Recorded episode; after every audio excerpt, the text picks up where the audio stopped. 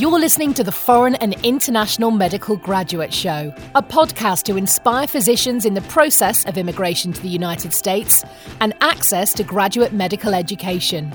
We create meaningful and helpful content that motivates medical students and doctors throughout the world, with the goal of creating a community that supports itself and gives feedback to each other, that stays updated with the most recent tips and advice on how to make it in America and become a successful resident or fellow in the speciality of your dreams. Dr. Alonso Osorio is board certified and residency trained in both emergency and family medicine and will be bringing you 20 years of his personal experiences, struggles, and motivation. We'll be chatting with people like you to talk about the lessons they've learned along their personal path, how to make an impact, and how we can all benefit from it. Also, we'll analyse the current resources available and how to benefit from them. Thanks for joining us. Please enjoy the show. Hi, guys. Welcome back to the Foreign and International Medical Graduate Podcast. This is your host, Dr. Alonso Osorio. And as you know, life has to go on and I have to keep producing material for you guys. That's despite the fact that I lost my job. But guess what? I found another job and life goes on. I have to keep feeding my family, paying the bills, the mortgage, the school tuition for my kids, and nothing bad has happened.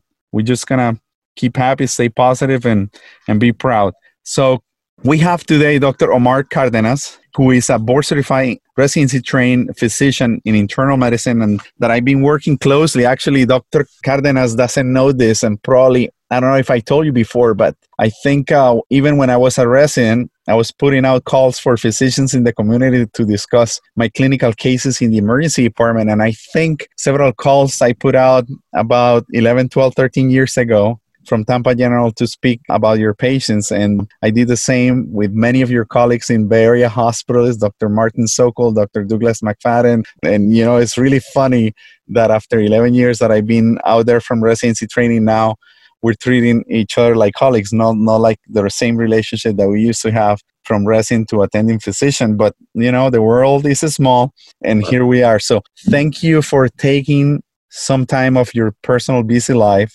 to be with us and to share your life story with our huge community of foreign medical grads. Dr. Cardenas, I'm going to tell you, you're being listened in more than 70 countries across the world. We have reached almost 7,000 downloads in 29 episodes.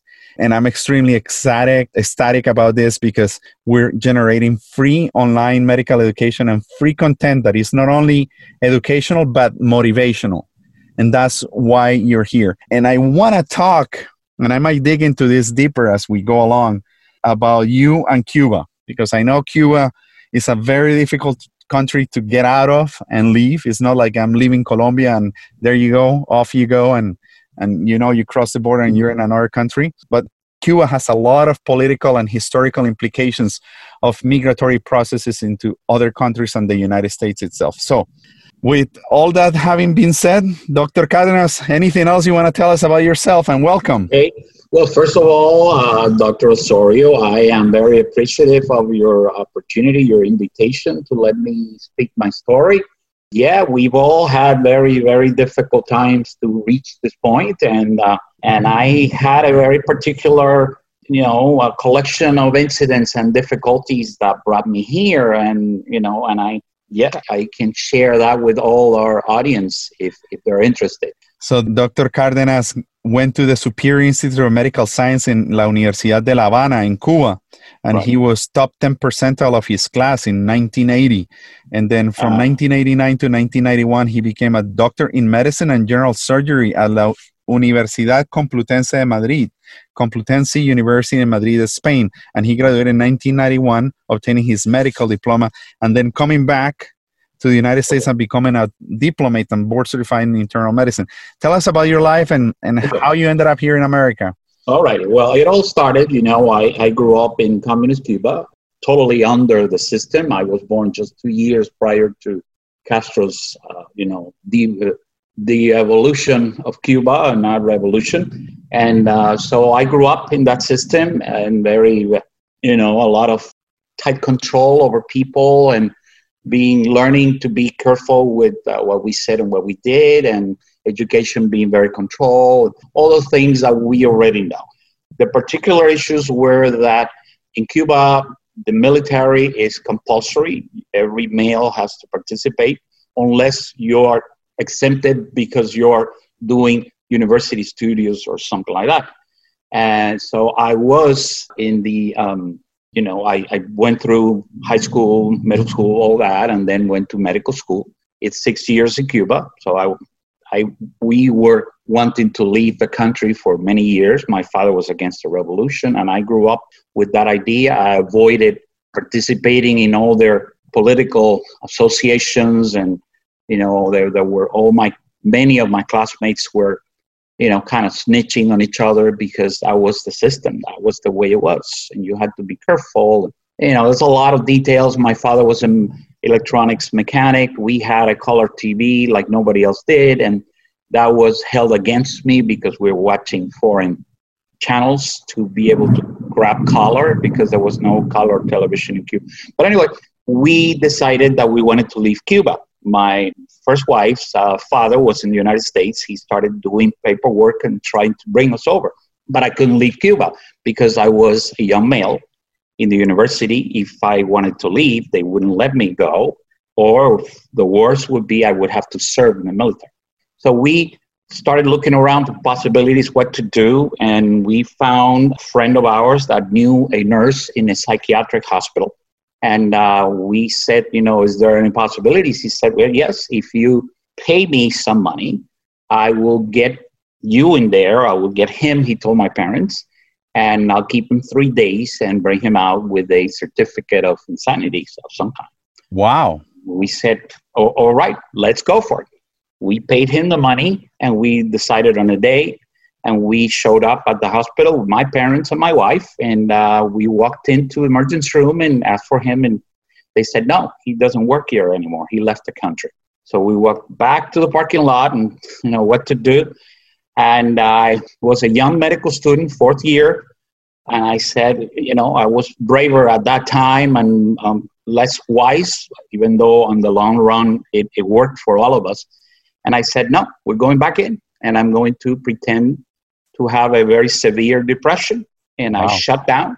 They walked me in and I was admitted for depression. It was tough. They put me on an unclassified ward where there were all the crazy people. I had to put my shoes under the legs of the bed so they wouldn't take them away. And uh, I mean, I remember walking in the backyard the next morning with all of them in line, and they would they would poop as they walked and we were supposed to, I mean, I was depressed. I, I wasn't supposed to care. So I had kind of Dutch the things that were coming at me as not, you know, not show too much intention because I was supposed to be, you know, kind of not not caring for life. Well, well anyways, so so what you're saying is that to be able to get out of Cuba, you submitted yourself to be a psychiatric patient. Absolutely. And you checked yourself in faking a hospital. faking depressive symptoms. Faking. We didn't say depressed. Right. We didn't say that I was a medical student, and they had very bad bureaucracy at that time, so they couldn't tell. We said that I was a construction worker, and so I was interviewed by a very old psychiatrist. He, he would see me every day, would ask me questions. We hadn't done the rotation through psychiatry, so wow. I really had no clue how you're supposed to draw a butterfly when you are profoundly demented. You know, they made me do those things, and I was like, "How do I do this?" I had to answer very slowly. At the time, Cuba had a very straight, very classical, you know, indication for electroconvulsive therapy. Wow. Electroshocks. And it was if you had hallucinations, they would shock you. And if you didn't, they wouldn't. And so, of course, me, in my slow language and my slow, um, you know, without showing any emotion, I would say no, that I had no, none of that. I had, you know, things and I will have fear of heights, and my father was maybe, you know, uh, conspiring against me, all that, but no hallucinations. And, um, but my parents had no knowledge of that. So they were interviewed and they you know, to make things worse, they were like, "Yeah, he sees things all the time." so I was close, very they were close. not helping, huh? exactly. So anyway, I stayed there for 13 days, which were terrible because I got to the point where I wasn't even sure if I was really, you know, faking all this, or my parents had actually put me there because I was really crazy you know, because you get this really coming at you every single day. There were singers, there were all the famous, there was a Superman, there were cops, you know, crazy people having this type of schizophrenic eh, illusions and stuff. So, anyway, they signed me out at 13 days, and the psychiatrist said, Well, you can take him home, but he's got schizoid personality, early schizophrenia. You can take him home now, but he's going to live here all his life. What? You're going to have to bring him back. So we went home with the certificate of schizophrenia, and then we proceeded to continue the paperwork. You know, of course, I was doubtful for days. You know, is this real? But I mean, was I really, or am I really gonna be, uh, you know, a psychiatric patient the rest of my life?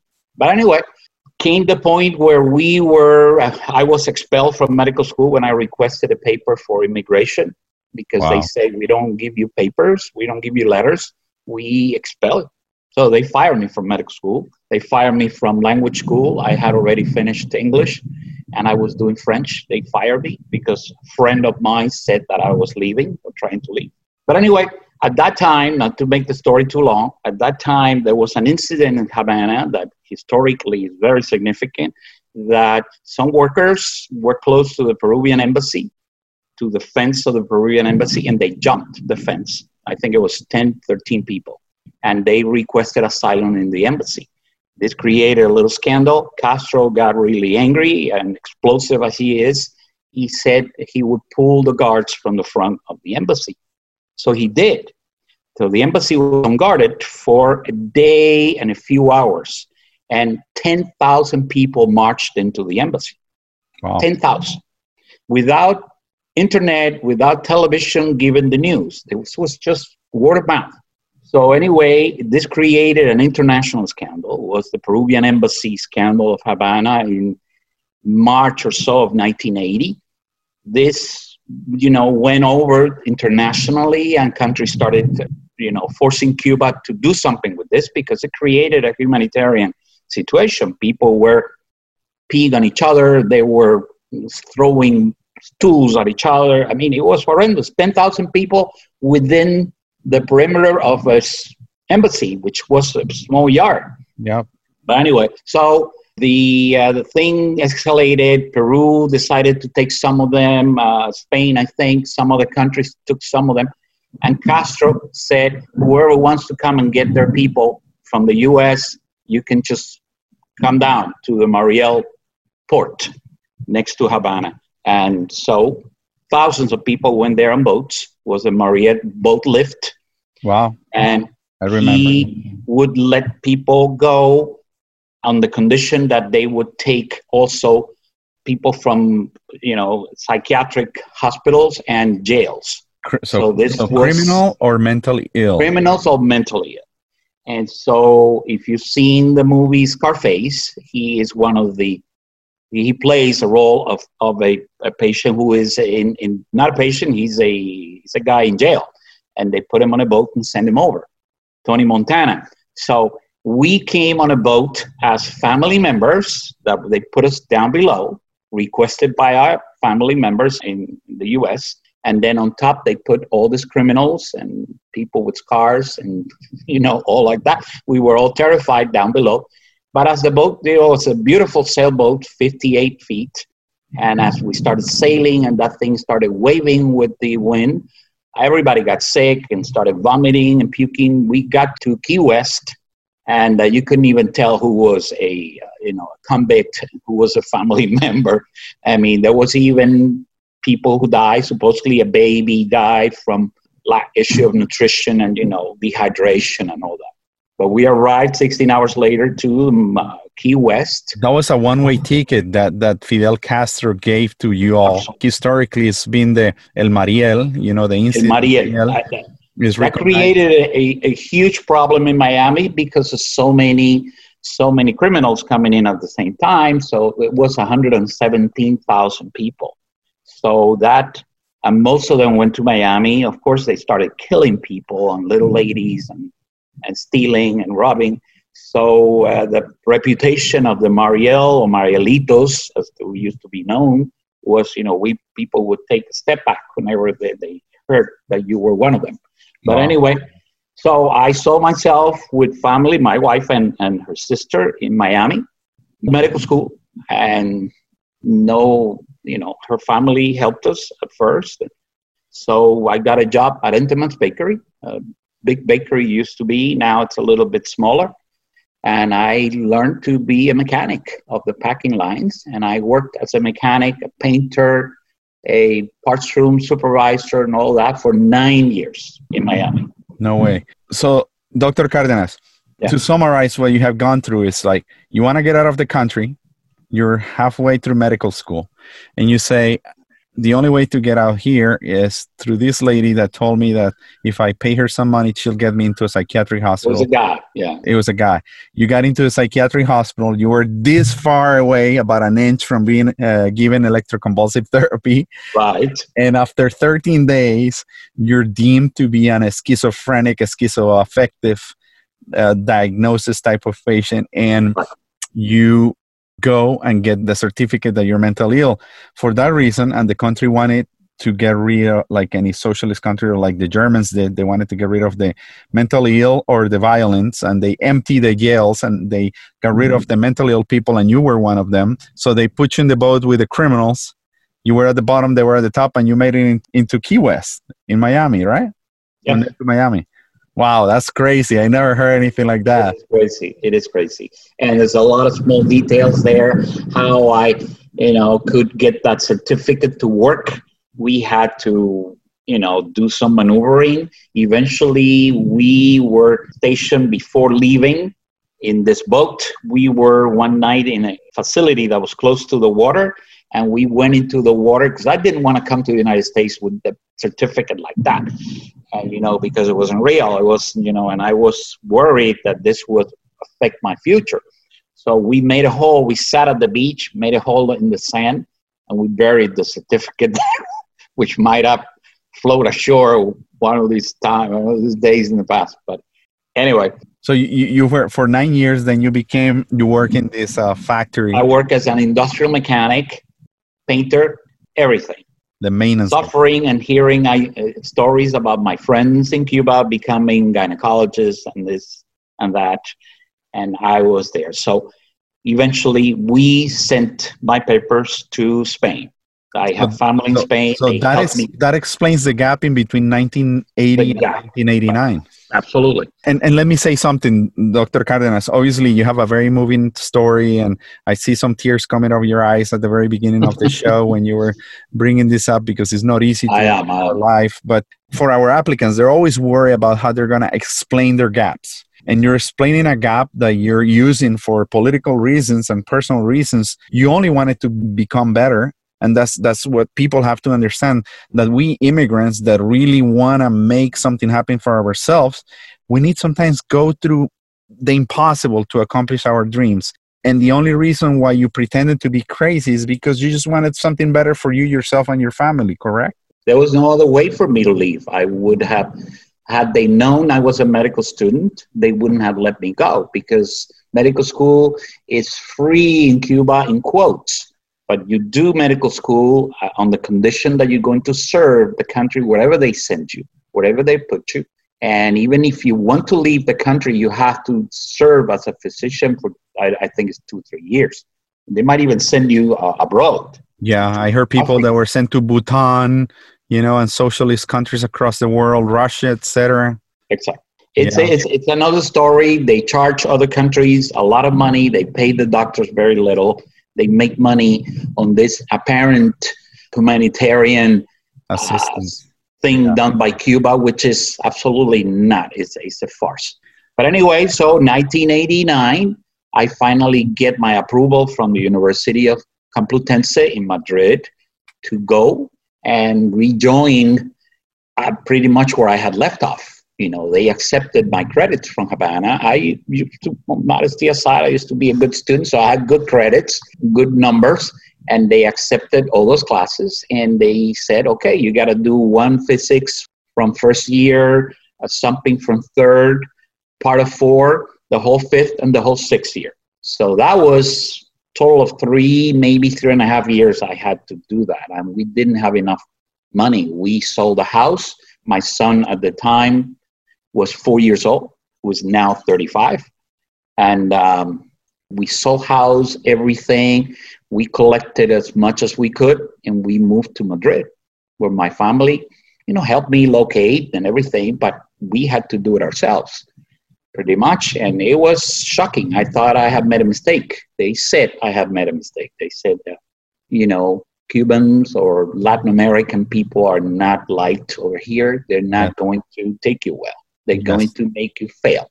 My, my, father used to be called Sudaca from being from Sud- Sudaca, South America. Sudaca, Sud American. They call him Sudaca. Cuban, they don't see that much in that light, but still, my family said they, they're going to screw you. Uh, just like that, and you know we we had a moment you know my wife and i we we cried we cried we said we made a mistake when we saw my son sleeping on the floor in a hostel in madrid with a bathroom for all the rooms. You know we had to share a bathroom and everything. So it, it was it was tough. But i cramped up and i started doing the best i could only studying no working nothing. We're living off the money the little money we got. We got an apartment we settled down, and um, and I did it. I did it in not only all of it, but I did it in two years. A year and ten months, I got all the credits I needed, and I graduated. Wow! And then, and we we didn't even wait a month. We came back to the states, rushing back, you know, to do something. But then the next obstacle was the diploma from Spain. Took almost three years to so I couldn't. I lost the residency in a very good program in Philadelphia because I, I didn't have my, my diploma. So, so, so for our listeners, as you can imagine, if to this day we struggle in getting our credentials verified by our foreign medical schools, that we have the internet and faxes and email and oh, everything and everything is super fast and takes milliseconds and we still struggle and i'm going to tell you i'm struggling because they told me my credential is at the new hospital where i'm going to work it won't happen until September 16th, and they said that the problem is because I'm a foreign medical graduate and obtaining certifications of education from my medical school in Colombia is going to take a long time. Come on, we're in 2020. Imagine how it had to be for you. It took you three years to get information across the ocean from Spain to be sent to the United States. Exactly. At least they let me, I, I brought some papers and that allowed me to do the exams at the time. And at the time, it was not USMLE. It Comlex? ECFMG. Okay. Uh, yeah, exam for foreign medical graduates, ECFMG. So I did my ECFMG 1, ECFMG 2, passed them both. And the third exam was called Flex. And I decided to wait. And I said, well, you know, I'm oh, I was working at Kendall Regional Hospital in Miami wow. as a surgical assistant, which was tough because, you know, they, they the, the surgeons sometimes don't treat you the best. You know, you are helping them and holding the retractor. So, but eventually we became friends and it was a learning experience enough for me not to become a surgeon. You mm-hmm. know, I learned not to be a surgeon with that experience. But then I did my two exams, decided to wait on the flex, and then suddenly they canceled those exams. They said no more ECFMG. From now on, and that came really as a surprise. From now on is USMLE 1, 2, and 3. And I said, oh my God, but I already have 1 and 2. No, no acceptance of that. You got to do them again. What? So I did USMLE 1, USMLE 2, passed them, then finally got a residency in Episcopal Hospital in Philadelphia. And uh, between first year and second year, I think it was, I did my USMLE 3, got it, and then finished residency finally in 1997, about 20 years after I started medical school. Wow. he goes to tell you that nothing is impossible. Like I have so many people that give up on the attempts and the process of becoming successful physicians, and they give up. Just oh, they say they come to me and they tell me, "Oh, doctor, I lost a step one once." And I pass a step two and I have very good scores. I feel my life is coming to an end. I said, Come on, guys, look at Dr. Cardenas. What he has had the need to go through. He took, you know, yeah. the ECFMG one, the two, and then the, didn't take the flex, and then he's told that suddenly we're starting over with the USMLE step one, and step two, and step three, and he has to do it all over again, guys. So this little hiatus that we're having with the COVID and the USMLE step one, two, and three, and the CS is not a big deal when we really compare it to other huge proportions of situations that people have to deal with. You went to Episcopal Hospital, you obtained your residency program specialty training in internal medicine 20 years after having had graduated yeah. from medical school in Cuba. Wow. started actually 1976. I graduated 77, so it was uh, 97. So it was 21 years after I started medical school. Yeah, I know. Impressive. But uh, you know, it is what it is. I got my dream the end of the story, well, you know, I was in Philly. I worked there for a year as an attending in the same hospital. I taught the residents a little I knew, and then eventually uh, there was no job for me there anymore, and uh, I couldn't find a job. Couldn't find a job, and even tried the jails, and nobody, you know, there was no work for me as I had to start a practice or something. So I eventually found a job in, in Florida a small town here called uh, Clewiston. I don't know if you know where it's located by US 27 next to the uh, big Lake Okeechobee. There's a small town there, Clewiston. Got a job there and then opened an office and worked there for two years. Then eventually it wasn't it wasn't working. It was a difficult town, and I don't want to say it officially, but it was it had racism issues and stuff like that. So we had to, I had to move my, my children out of there and my wife at the time. So we How old were they by then? By then? How old? Oh, uh, Victoria was one, uh, maybe close to two, and Justine was born in '96, which was five, maybe five. Wow. Yeah. They were starting school and everything, and it was it was a town very very. Mean, Florida, Central Florida is kind of a little bit, it's like a hundred years behind. Behind time, and, and that's what people understand how it be. Tampa was a better experience, and here I worked here and there. Ended up now as a hospitalist on my own in two hospitals, and that's where we are. So I'm from Clewiston. You moved from Tampa, and since uh, 2001, you've been here. Yeah, yeah, yeah. So 19 years. 20 years of your life has been as a physician in this area. In this area. Dr. Cardenas, I, I do know that migratory processes are different for Cubans, and many people have to go through a lot of migratory processes like me to get, you know, the green card or, or, yeah. or, a visa status of that you can work and practice medicine in the United States. If you don't mind asking, anything specific that it's the way they treat Cuban immigrants in the United States? Or I know that during the Mariel there was also some political implications that allowed people to kind of be protected under the system? I mean, my immigration story is not that uh, that florid in that area, but in general, Cubans have had a beneficial immigration policy from the U.S. I mean, not leaving Cuba. Leaving Cuba has been a nightmare because communism does not allow you to leave. That's you know otherwise, and even so, Cubans are all over the world because we managed to leave. But but once you get here, because Miami was pretty much grown by the Cubans, and Cubans have been in power in Miami for many years, so the migratory policies were a little more beneficial to us than many other people. So I myself, you know, whoever came through Mariel, we got the, the, we got a um, it wasn't called a green card, it was a W W something, or it was a little card that had some name. I'm sorry, don't remember.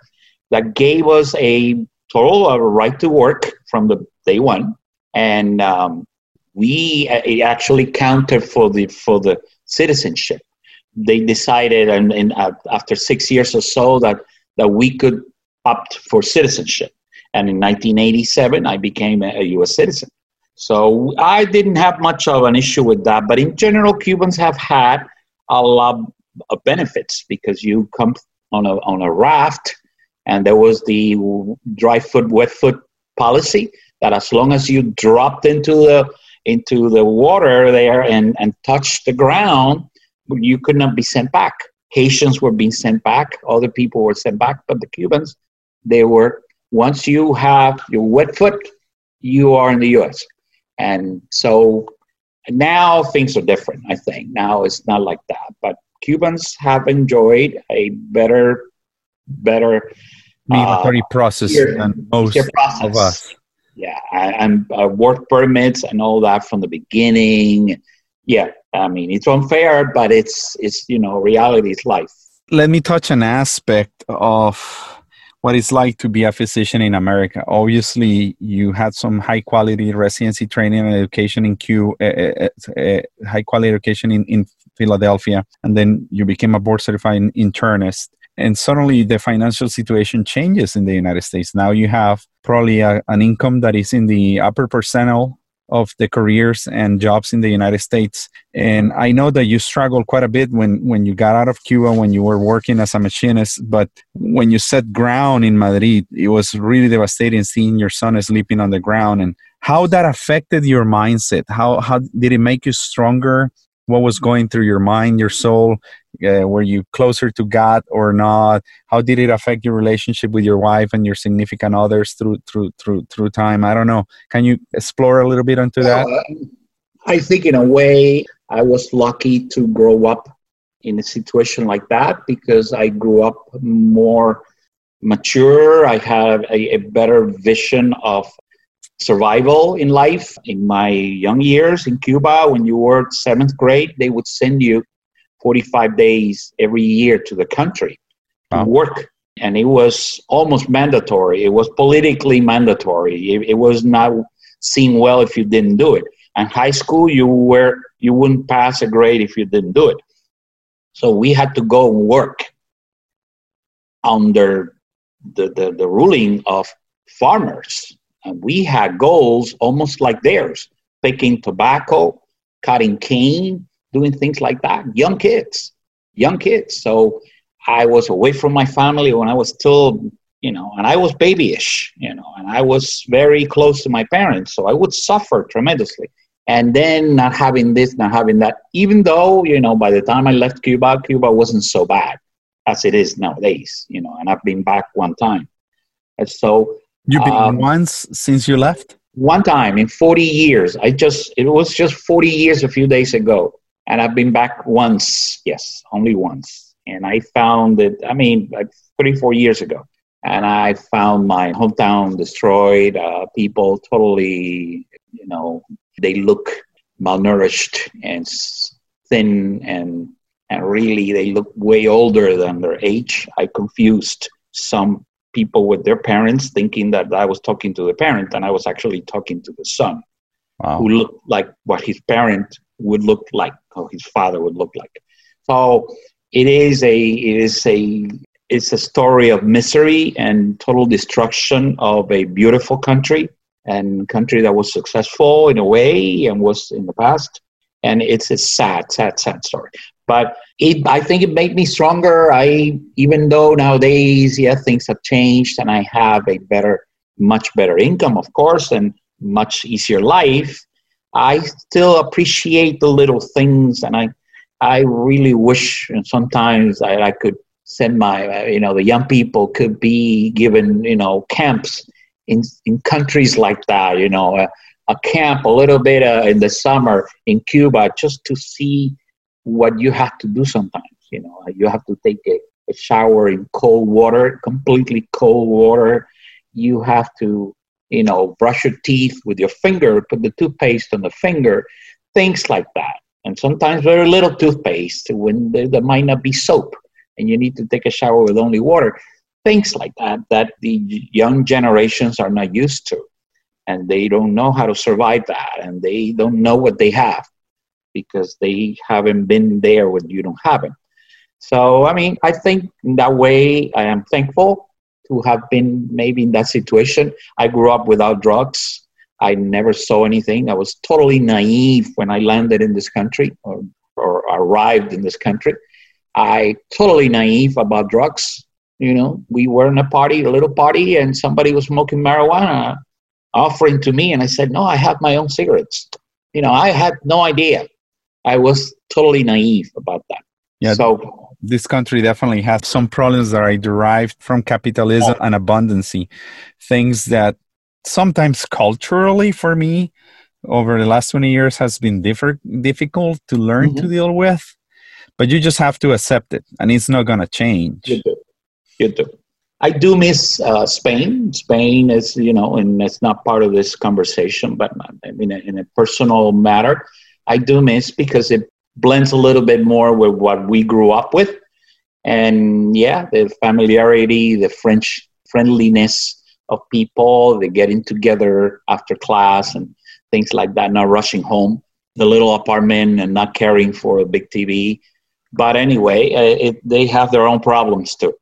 Dr. Cardenas, so after having had graduated in 1991 as a doctor in medicine and general surgery in Madrid and coming to America, we're talking 30 plus years, right? Yeah. That you've yep. been in medical practice.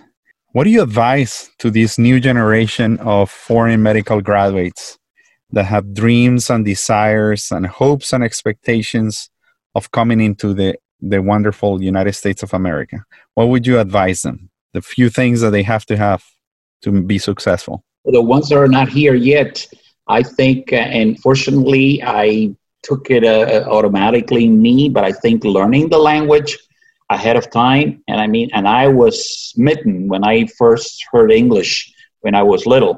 And I wanted to learn that language. And I liked the, the Beatles and I liked the American music. And because, you know, I grew up hating the Cuban system.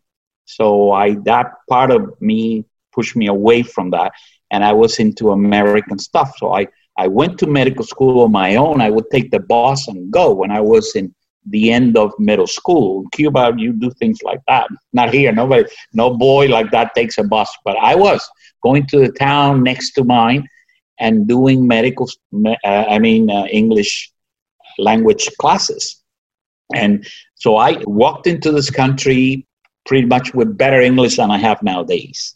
You know, that's maybe deteriorated over the years, but that is a major thing. And that is a major obstacle I see for a lot of people who come in that they might know a lot of medicine, but they can't pass those exams because they are poor in the language. So that is an essential thing. And the other one is you need to struggle, you need to fight. You know, the goal is there and it's and it's not unattainable. It's there. You need to do it. I did my residency when I was like 38 or 37 and you can imagine how tough it is to do a residency where they push you around and they send you to do all the things and you know first year internship you know you gotta do everything you know, and all the, the rectal exams you know and i was older than all of them.